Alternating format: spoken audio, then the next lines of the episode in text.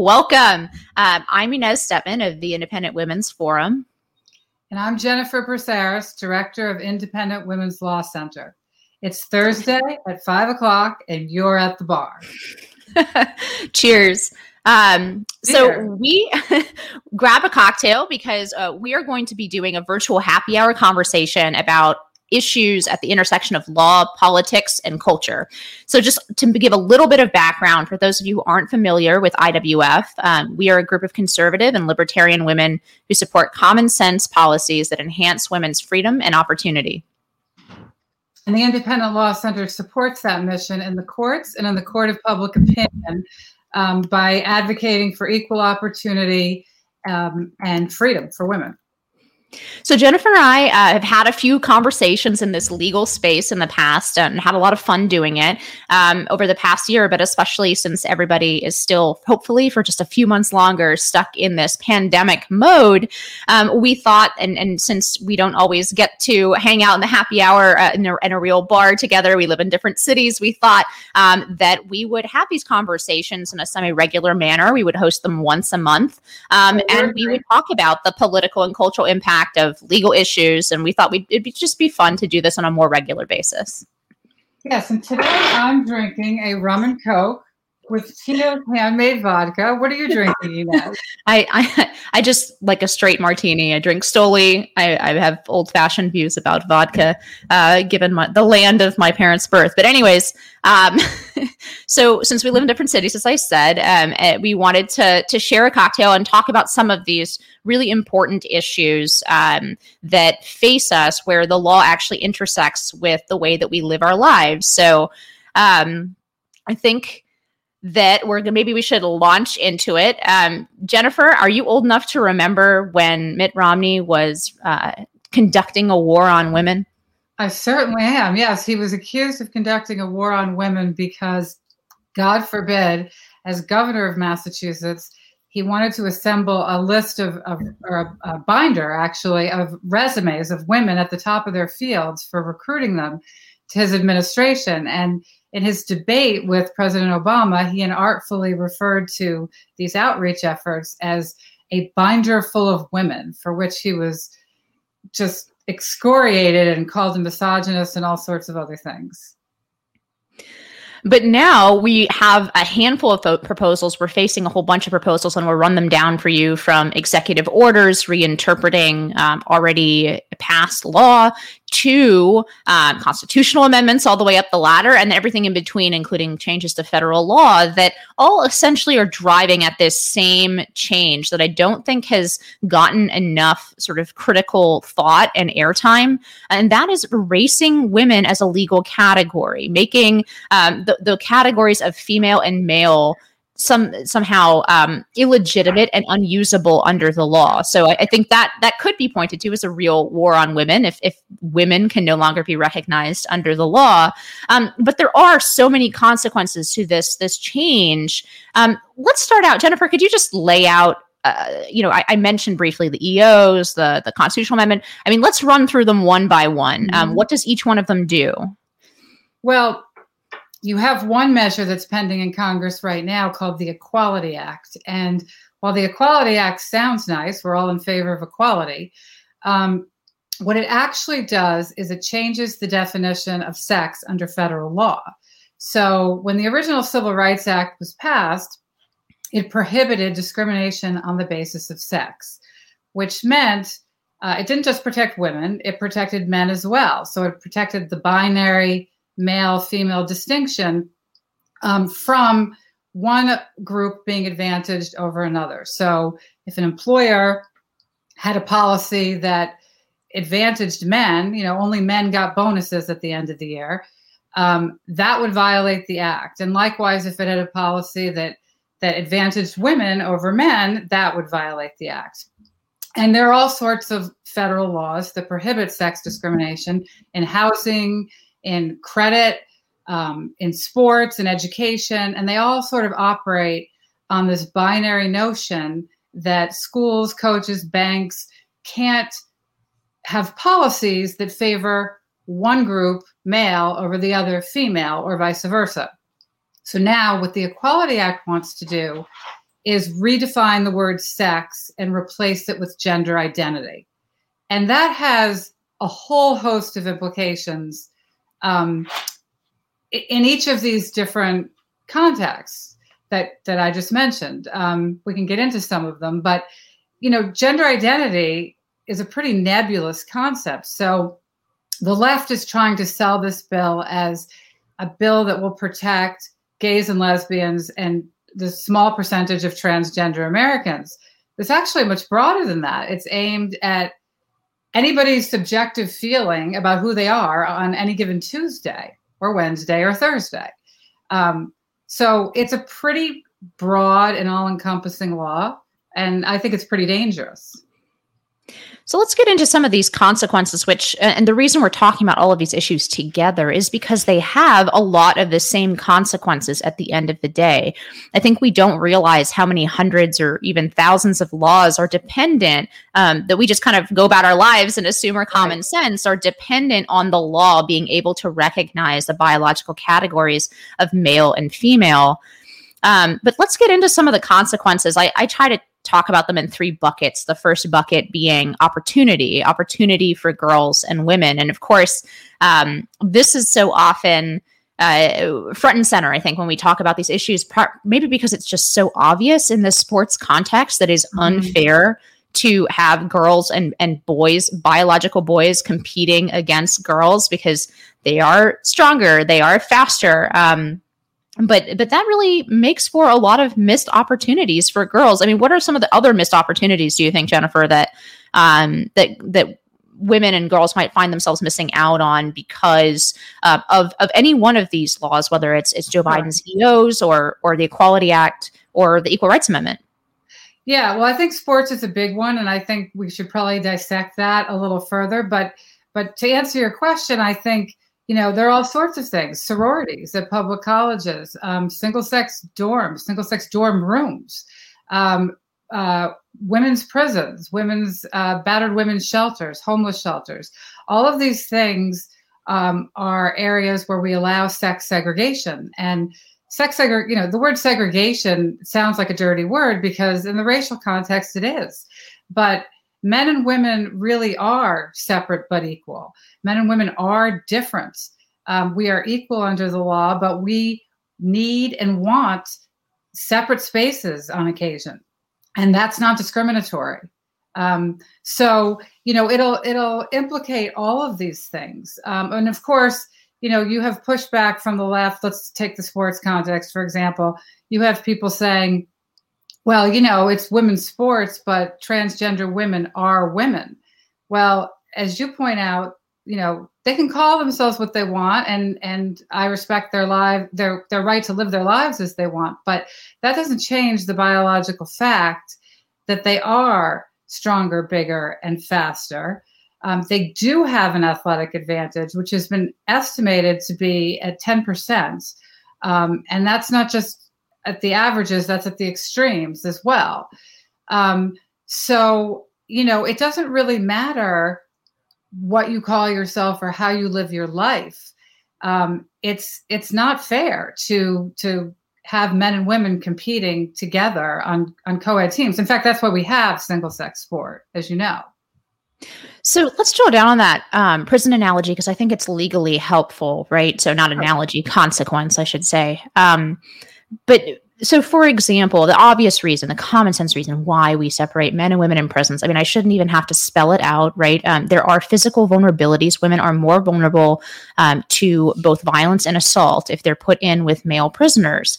Um, but uh, that has not been, if, if we take it to the constitutional law context and to the federal civil rights protection context in federal courts, that like merely escalating violence or more incidents of violence has not been ruled a important enough government interest uh, to for example segregate prisons by race right? Um, and and a lot of times even the people who talk about the ERA in the most limited sense the proponents they say well it's just it's just raising sex to the same level of anti-discrimination protection as race well, we don't segregate by race in prison, even though there are studies, and California fought this out, I believe, in the 2000s, maybe the late 90s, um, there are a lot of, of concrete examples that segregating by race in prisons, if you separate different kinds of racial gangs, you have less violence, less gang violence within the prisons. Um, that was not considered, I think rightly so, not considered a compelling enough government interest um, to allow the government to discriminate on the basis of race.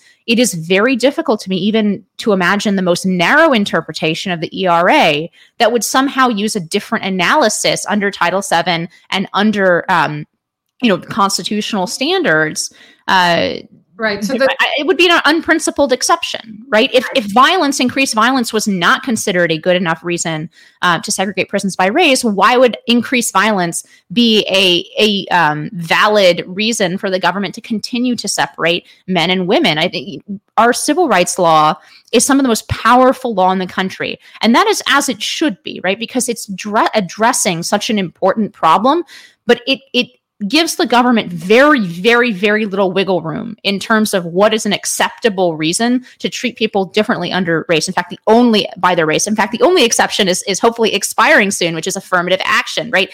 So, um, 25 they're, years, they're almost done. 25 years are ticking. Um, but but I think that's illustrative, right? Because it, it, it's very nice sounding to say that we should treat the differences between men and women as though they're irrelevant the way that racial differences are irrelevant. But that's simply not true in the context of sex. There are real biological differences between men and women and those differences matter. Not all the time right? You know not for who gets to be a chemist or who gets to you know even be a president maybe but but those differences in certain contexts do matter. And those contexts are exactly contests of strength for example. Um, or you know cases in which women's privacy or safety is at stake when they cannot have single sex spaces. Right and the prison example is a really important one because under the current constitutional doctrine um, the Equal Protection Clause does guarantee the right of men and women to be treated equally. But as you pointed out, courts look at it using an intermediate scrutiny standard, which means um, that where actual differences exist, th- the state can separate men and women. And courts have held that under the 14th Amendment, under the Equal Protection Clause, um, it's okay for the state to operate separate male and female prisons if the ERA, the Equal Rights Amendment to the Constitution, is passed and layered on top of the Equal Protection Clause, it can all it will it will almost certainly be interpreted as going further than that and requiring strict scrutiny, which means that sex and race will be treated the same. And as you pointed out, Inez, um, when sex and race are treated the same, that means required integration. Um, and required integration is one thing in the racial context. It makes sense. Uh, people shouldn't be separated on the basis of race, but in the in the sex context, um, very different story. Very different story. So, should the Equal Rights Amendment pass, um, you know, you can look forward to co-ed prisons, co-ed dorms. Uh, you know, no sororities, just social clubs that are mixed. Um, and and all sorts of things. So I, it's to me, I think not a road we want to go down. I don't think it's worth it. I think the harms far outweigh um, any any benefit that women would receive from this. Yeah, I, am glad you brought up harms and benefits, right? Because I think, unfortunately, and, and there are some some um, procedural reasons in, in the case of the ERA, and then some cultural reasons, I think, in the in the case of the Equality Act, where we're just not having an open and honest discussion as Americans about what the consequences of these kinds of um, statutes or constitutional amendments actually will be. So, in the case of the Equality Act, I think there's a lot of um, kind of silencing in the name, right? Because nobody wants to be anti-equality act, um, and and people have this instinctive, which is a good thing, right? They have this instinctive um, American impulse towards equality um, but when you start to drill down on some of these consequences, like, for example, adding biological males to female sports, you find strong majorities in virtually every mm-hmm. category, right? Um, you find strong majorities against those consequences. And actually, there's been some really uh, interesting numbers that came out from Rasmussen, came out from a couple other polling outfits um, asking people about this question about women's sports and admitting, um, you know, biologically male transgender athletes to women's sports and even millennials, right? Um, even my generation end up being, uh, it ends up being there are more millennials that are against adding biological males to female sports than there are in support of it. And then even Gen Z is pretty much neck and neck, um, yeah. very, very split. You would not imagine that those were the numbers from the way that we talk about it. And then on, on the flip side, just to point out that that when you get down to Gen Z, you say it is 50 50. And my daughter was even saying the other day, she saw something online about um, whether whether transgender women who were born men should be able to play on women's sports teams. And she said there were all these girls writing in saying just because you have you know a different chromosome doesn't mean that you have an athletic advantage those are just arbitrary things so these are all people, you know, 18 year old, 19 year old, 20 year old girls writing these things. And I just thought to myself, you know, it's great that they want to be inclusive, but high level sports, varsity athletes, division one athletics, Olympic sports, when have they ever been about inclusion? They're not about inclusion. They're about they're about competition and fair competition. Right. And we and we divide uh, athletes into two categories, male and female, in order to level the playing field and make that competition fair. Absolutely. And and so I, I think actually in many ways this issue runs straight up into what I would say is is a free speech crisis in the United mm-hmm. States, where you have 62% of Americans saying they censor their political views. I think this is one of those key political views that so many Americans censor. So um, we had an article um, from IWF published in the Wall Street Journal about this. Um, I published an article in the Wall Street Journal about the Equality Act and I got all the usual abuse online, TERF, whatever, which is funny because I'm not a feminist. That's what I kept telling them. Like, you can't call me a trans exclusionary radical feminist. I'm not radical and I'm not a feminist. So I object to the F in TERF. But anyway, um, was getting all of the the usual abuse online, which is, you know, that's that's to be expected. Um, but what really struck me are the numbers of DMs and private messages I got from people saying, you know, I, I agree with you, but I can't say it um, so I think this is really one of those issues where people actually the polls show us that the majority of Americans see these common sense things and say, whoa, you know, there are differences between boys and girls. There are differences between men and women. We cannot run, you know, biological boys against girls on the track team um, and expect to continue to have any kind of opportunity for female athletes. Um, but I, I think that like just the name and then that that culture surrounding it, that culture of fear of actually speaking out, um, is the primary problem. And I think we just got to keep hammering. These are the actual consequences. It might sound sound nice, but these are the in real life consequences that are going to happen if we erase women as a category from the law. And then uh, in the ERA context, in some sense, it's it's kind of worse because in that case, they're using procedure, and I definitely want you to speak to this, Jennifer, um, as as our uh, law center directors and and uh, somebody who wrote and filed a brief on this issue uh, in in federal court. Um, the procedure and the kind of illegitimate way of bringing or resurrecting the ERA from the dead and counting mm-hmm. ratifications from the 1970s. Um, so, by their count, they just needed to get three states. Well, three states is not long enough to have an actual in-depth conversation with the American people about the consequences. Back in the 70s, when Phyllis Schlafly was fighting against the ERA, um, she had a much longer period of time to go ahead and talk to state legislatures to to gather her army right of of um, female objectors to the ERA. Um, she had that that length of time through the ratification process to try to actually marshal arguments against it. And ultimately, those arguments were convincing to enough of, of her fellow Americans right. that they killed the ERA. They stopped it in its tracks. This illegitimate process, which I'm going to ask you to get into in a minute, it's short circuited all of that. It, it has denied us the opportunity and the time to have the very necessary conversation about what the consequences of the ERA actually are going to be, especially for women.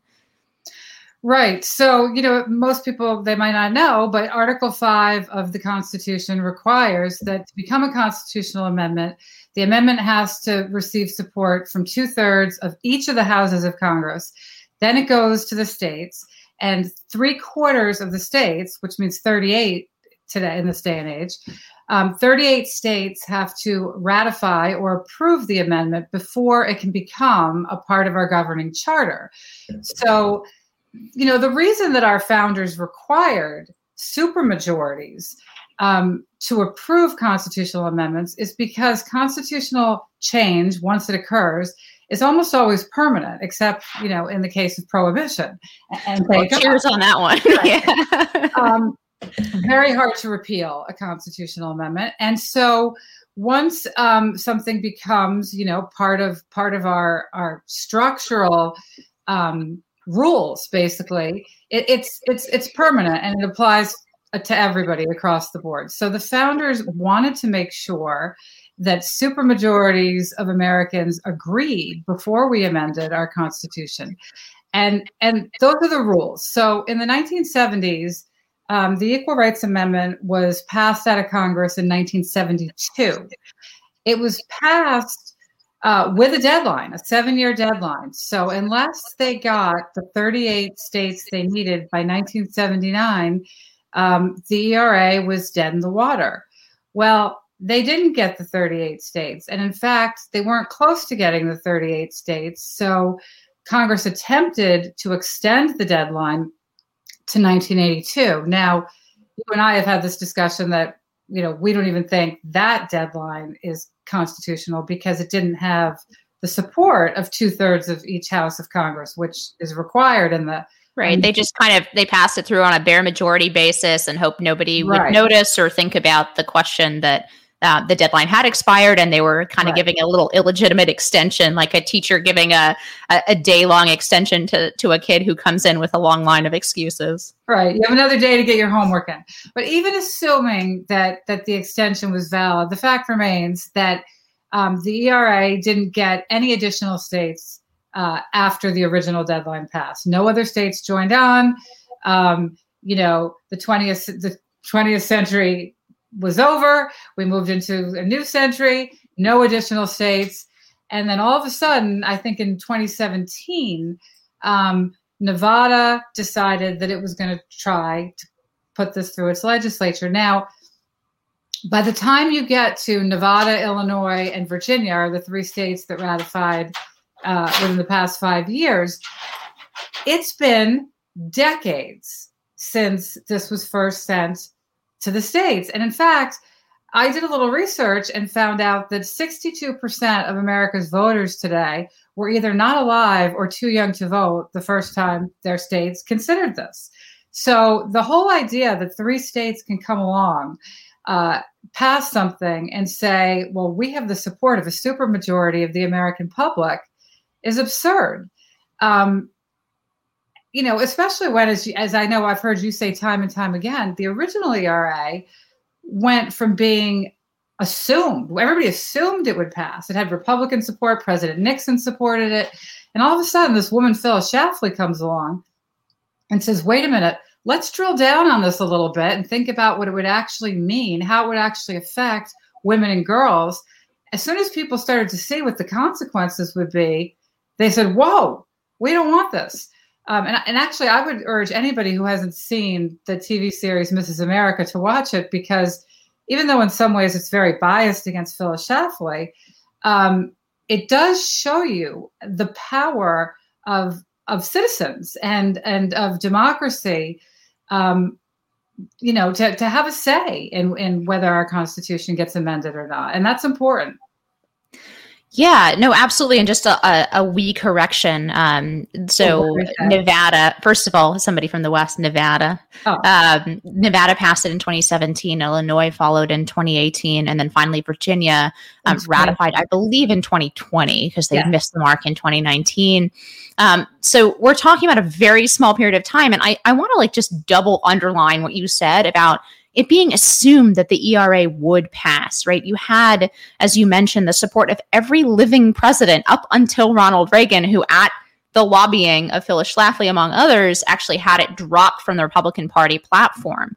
Um, right. So you had it in both party platforms. It had this momentum. It had been kicked around since the 1920s. Actually, the, the history of the ERA is super interesting because um, you have it in the 1920s as the, the sort of um, logical next step of suffrage and after the 19th Amendment.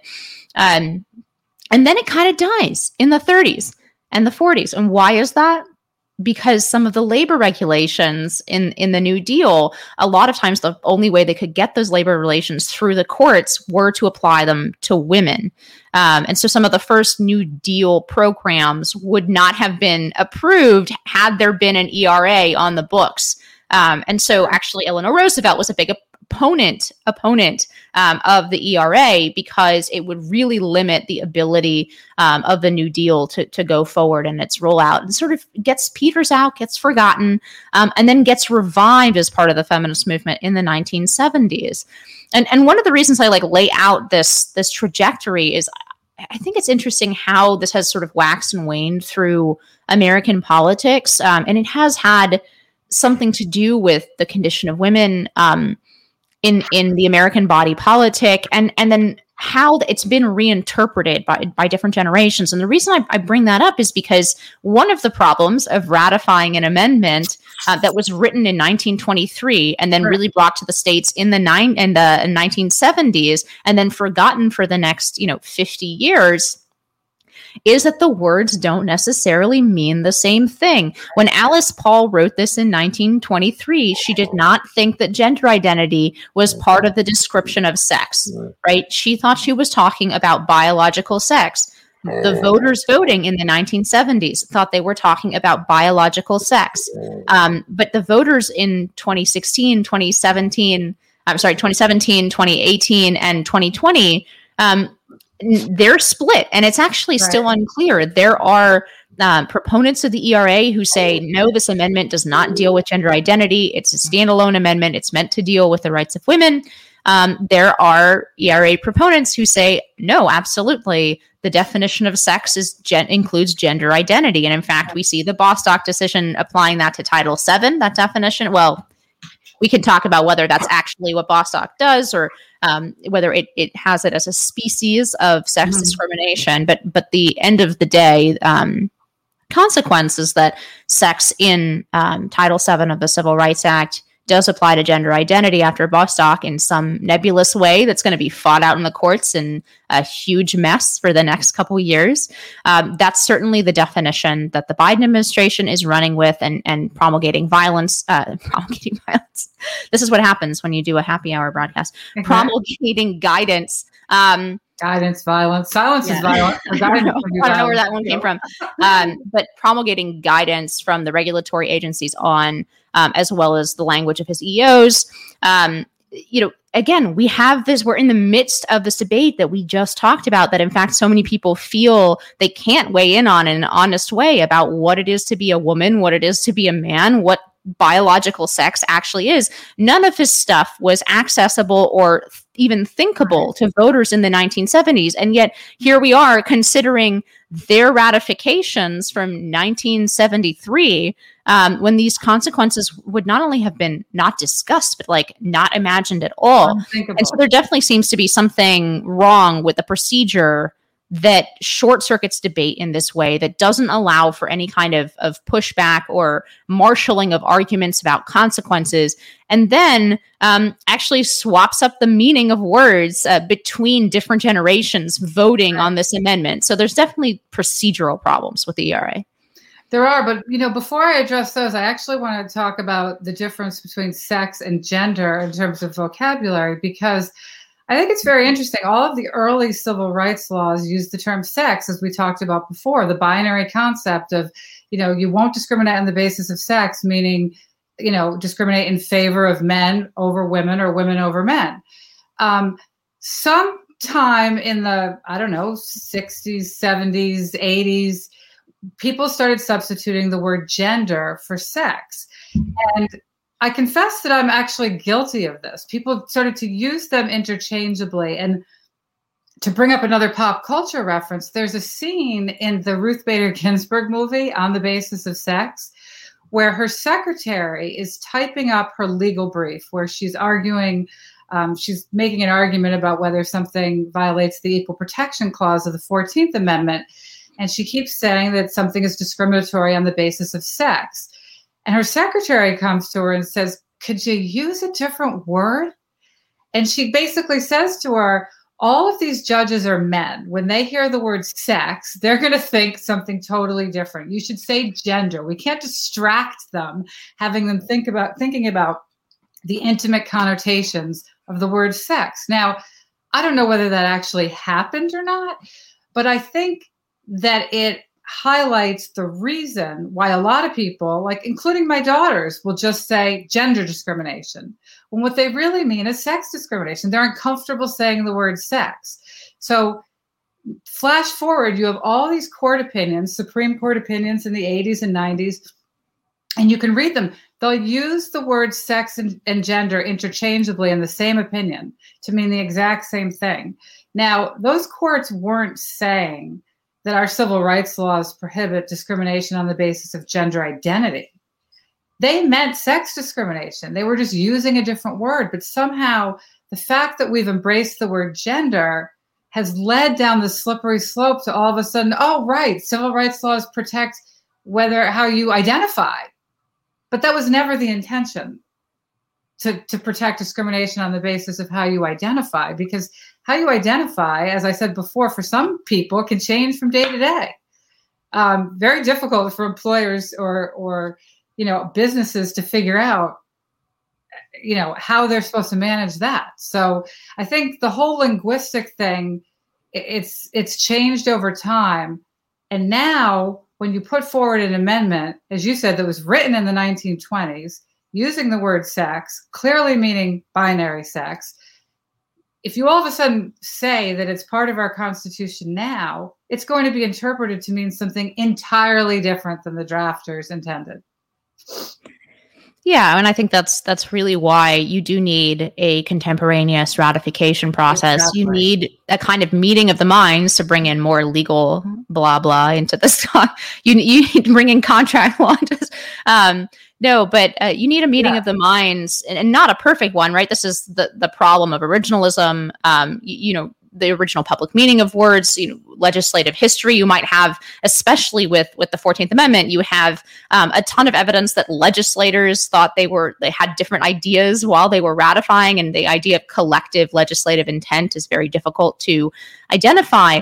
But you do need some kind of common conversation and common language as to what you're actually putting into the highest law of the land in order to get a legitimate consent of the governed, a legitimate consent of the American people for adding an amendment, right? Because right. we led into this discussion talking about how difficult it is to repeal an amendment, right? And that that is just um I think we we are owed as the American people the time to actually consider the consequences, to consider the consequences of single sex prisons, to consider the consequences of eliminating sports opportunities for women and girls, to consider the consequences of, of um, having to review every single municipal, state, and federal grant to any um, organization right. whose work is based primarily on providing some kind of, of benefit to one sex or the other. Boys and girls clubs, women's shelters, domestic violence shelters, right?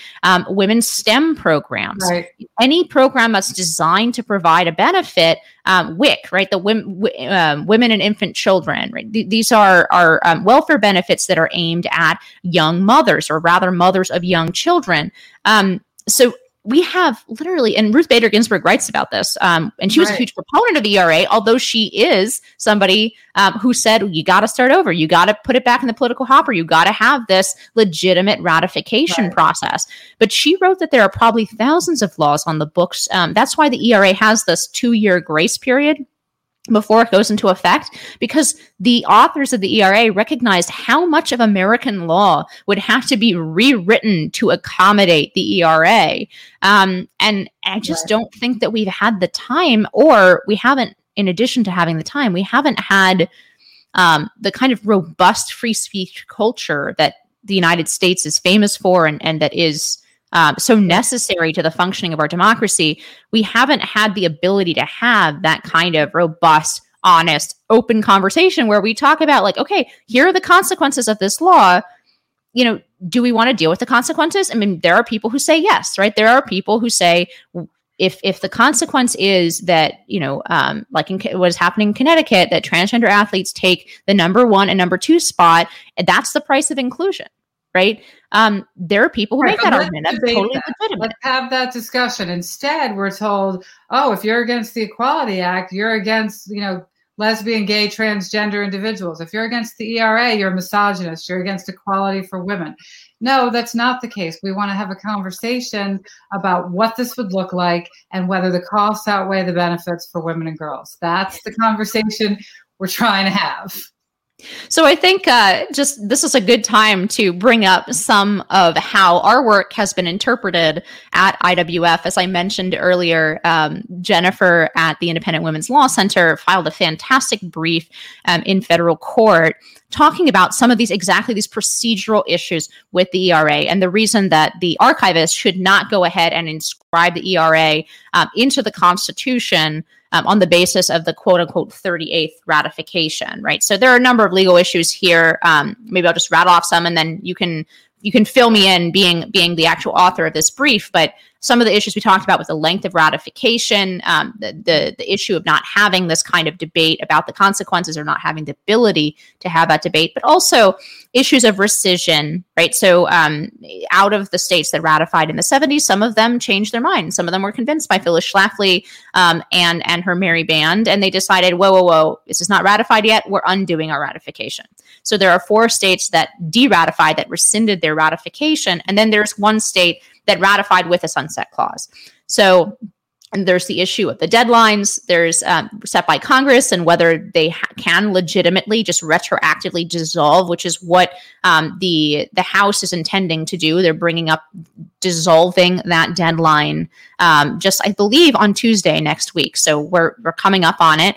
Um, they will likely vote to dissolve that that deadline their contention is they can just kick that over to the Senate. And if they can get, in this case, literally 50 senators um, plus, um, plus Kamala Harris to vote to dissolve this deadline, then that's that. The ERA is is um, you know sort of done and finished and, and ready to go and is in the Constitution. I mean, first of all, Jennifer, could you talk about some of the arguments that you filed in this brief, and then uh, we'll talk about how those arguments were received on the internet. Sure. Um, yeah. Well, we basically argued that the ERA is expired. That um, you know it was sent to the states in the 1970s. Here we are in 2021, um, and you can't just say it's part of the Constitution now because three states in the over the past few years decided to ratify it. No, they were too late. Um, and in fact, a court, a federal district court in Washington D.C., actually just ruled that way um, and accepted that our argument that that the ERA is expired. So the three states, uh, Virginia, Nevada, and Illinois, filed in U.S. District Court for the District of Columbia, asking that asking the judge to order the archivist to make the ERA part of the Constitution. Um, several other states intervened. The states that had uh, rescinded their approval, um, and the judge the judge held a couple of things. Um, he held that that the states of Virginia, Nevada, and Illinois didn't have standing to bring the case. But then he went on and he addressed the other issues and essentially said that that their ratifications were too late, that the ERA had in fact expired, um, that Article Five of the Constitution doesn't work that way. The ratifications need to be, you know, relatively contemporaneous, and Congress's deadline was valid.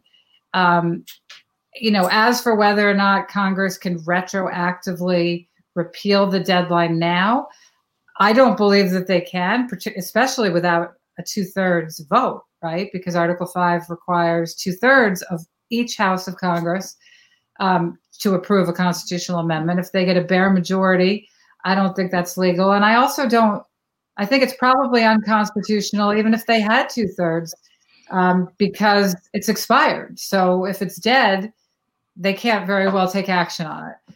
Um, but you know, this is something that ultimately I think will have to be resolved by the Supreme Court. So in some sense these are are dry constitutional arguments right like mm-hmm. you know we're, we're talking and uh, uh, we're have drinks we're like I don't know that my typical happy hour conversation would include um, talking about the the rules for Article Five and right. uh, rescission, which I believe, and you can correct me, the court did not touch in their decision. They they never reached the question of rescission. Um, like you said, they didn't reach the question of whether Congress can dissolve the deadline. And I agree with you. I think this is going to be kicked up the ladder. Um, that these are are fundamental questions aside from the merits of the ERA that have to be resolved in terms of what are the rules for amendments, especially as um, ERA proponents will argue, especially because of, of um, the amendment that we passed in, in 1992 uh, that actually started as the Madison Amendment. So that was 203 years. Now, it's the only exception. And courts have treated it almost like a, uh, am I allowed to say the word bastard on here? Like a bastard child. Like they, they have treated it um, not, they have not enforced um, they have not enforced it at all. It has to do with congressional pay. Like Congress constantly raises its own pay, and like nobody has standing to challenge it, and the courts haven't really taken it seriously. Um, and and some some um, legal thinkers, I was reading some of, uh, and I can't recall right now. Uh, whose um, law review article I was reading, but th- there were some suggestions that perhaps part of the reason that courts do not take it that seriously is exactly because it was ratified 203 years after it was proposed. Um, but so there there are some open important procedural questions that I think really do need to be resolved. Um, but but to to just say again, these are not. You know, you wouldn't think that these would be the questions that would get you screamed at, um, or or insulted, or um, what have you. But there there are some folks over at Equal Means Equal who are equal rights proponents, um, and they wrote a blog post about uh, the Independent uh, Law Center's brief. So they wrote that that a woman's group would support the suffering of its own people is as mind-boggling as stories of enslaved people who insisted emancipation was a bad idea. Um, so this is a, a, blog post from again equal means equal um, headed up by uh, wendy kamala natalie thelia and the eme team my, my favorite part about this blog post is it uses the wrong its uh, there should not be an apostrophe there. Uh, but yes, Women's Forum files brief against its own equality. Jennifer, are you against women's equality? Such a ridiculous blog post. It's uh, it's I didn't know whether to be enraged or to just start laughing. But you know, the notion that we can't have a conversation about what the consequences of this would be, and we can't let the voters of America weigh in on this uh, without basically being like slaves who want to remain slaves. I mean, it's it's it's, it's actually really like I'm insulted not for me or for women or or for the independent women's forum actually from that angle i find this completely hilarious. I do think it's quite insensitive to use slavery as an example. Um, i think that's very much making light of slavery in the same way that i sometimes get pissed off about the constant refrain of nazi nazi nazi like right. it cheapens well, I, I the it cheapens the horror of actual you know historical bondage to talk about filing right. a brief in court on the procedural merits of a constitutional amendment in a democracy um, and to say that to compare that to being against abolition of slavery as a slave is just right. a ridiculously hysterical uh, sort of reaction but but y- you know one of the the or at least perhaps don't know but you have had run-ins uh, with one of these blog post author um, ladies before wendy right? So yes, um, wendy murphy she's the head of equal means equal and uh, we're both up here in boston so we've had an opportunity to debate each other on, a, on various women's issues well, one of the times that you uh, had a chance to to debate her was actually on the issue of Title IX and due process on mm-hmm. college campuses. By the way, we are absolutely in the next few episodes we are going to cover that issue. It's a critical issue, and especially as the Biden administration is moving um, to try to roll back the protections that Betsy DeVos and the Trump uh, Department of Education have put back into place basic due pro- um, process protections for those who are accused of sexual misconduct on campus. So, um, Jennifer had a, a little debate with Wendy um, on a, a what channel were you on? Is that MSNBC or it's New England Cable News? New England Cable News. Um, so we're gonna roll roll that clip and see how that went for Wendy. There's nothing special about sexual assault that needs special rules. That's a bunch of nonsense. And all these so called feminists who say we support it, they're criminal defense attorneys or ideologically aligned with the criminal defense bar, or they support the ACLU. They're pro porn. I mean, they are not. But, but, okay, wait, not wait, wait. Let me just tell you feminists. that a, a But let me say- coalition, a coalition of conservative and liberal law professors from none other than Harvard Law School has come together to say That's that the group I meant. th- th- right. Pro- okay. Nancy pro-rapist. Gertner, Betsy Pro-rapist. Pro rapist. She represents rapists all the time. Okay, being an attorney. She's and, a rapist lawyer, so don't call okay. her a feminist. You know what? I'm not here to defend Nancy Gertner or anybody good. else, but I will tell you that everybody in our system of justice has a right to an attorney. That doesn't make the person Not who on represents them. campus. That doesn't. No, if you're a lawyer for a person accused of rape or a person accused of selling cocaine, that doesn't make you pro-rape or pro-cocaine. But aren't you, you are taking, doing aren't you a job. taking the well, yeah. Uh, actually, th- this is something that, and this is kind of a tangent, but this is something that often bothers me in politics. Um, we saw Hillary Clinton, for example, just to defend somebody on the other side of the aisle. We saw Hillary Clinton during the 2016 campaign accused of um, being uh, uh, insensitive to, um, I believe it was something like child molestation or something, because she had defended as a defense attorney somebody who was accused of a heinous crime. Um, I mean, without people, this is like a cornerstay of the legal system, um, especially of our legal system. Yeah. If you can't have an advocate in court and have a fair trial as a result of having that advocate, that legal advocate in court, we don't know whether, and this you highlighted this with her um, at a different part of that discussion. We don't know whether the person is innocent or guilty. We don't know if he actually or she actually committed the crime. Um, that's the point of having a fair system but but this is i don't know this whole clip makes me laugh because it's so obvious that you know the law and you're talking about the basics actually i don't even want to i mean you do know the law but it doesn't take i i never practice and i know these things right just like a first a 1l in every law school Yeah, in america exactly. knows these things and yet like they're sending um, wendy into hysterics about being pro rape because you're in favor of a fair criminal justice system with due process. Like, sorry, Wendy, we don't believe in throwing out due process. We don't believe in not discussing the consequences um, of the ERA.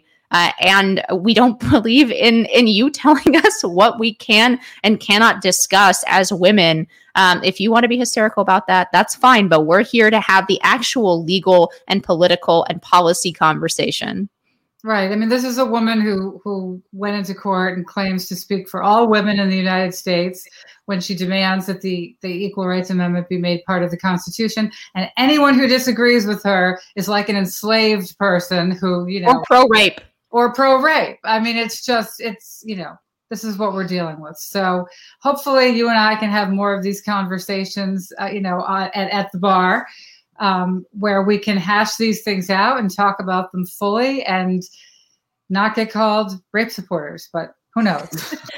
Um, speaking speaking of calling us things, you can do that, or uh, you could ask a constructive question uh, by uh, putting your question on uh, the Independent Women's uh, Forum Facebook page, or you could um, reach out to us on Twitter, Jennifer Braceras and Inez Stepman. My at handle is at Inez Feltscher. Um, it's my maiden name. But uh, you can find us online and ask us directly, or send us a DM, or you can ask on the Independent Women's Forum Facebook page, or you could email us. You can find all of Independent Women's Forum's work um, at iwf.org. Uh, but yeah, we would we would welcome your questions about how your life might intersect with the law. We will not be answering legal questions like your issues with your landlord. That is not what we are here to do. Please go and actually ask a lawyer and ask a real lawyer who's going to represent you in a, a adversarial system that apparently Wendy thinks is really terrible. Um, However, if you have a question about how the law is going to actually impact you, or a Supreme Court decision is going to impact your life, or a policy or a proposed change to the law, um, those are the sorts of things that we're going to be talking about. So, like I said, we're going to touch the Title IX issue and due process issue. Uh, we're also going to go into administrative law and and um, what bounds, if any, we should be placing on administrative agencies and how they've kind of usurped the function um, of Congress, the lawmaking fu- uh, function of Congress, and how we should or should not bind uh, their power in that way. We're going to be touching on a whole host of, of other issues. And when those big SCOTUS decisions start getting handed down, we will definitely be here to talk about them and answer questions. So, like I said, write us a question, shoot us a note, um, call us pro rapist. If that's your jam, we're just going to laugh and move on with life. But um, we would love to hear from you. We would. And we really hope that you've enjoyed this as much as we have. So join us next month, I think the third Thursday of April at five o'clock at the bar. Cheers. Thanks for joining us.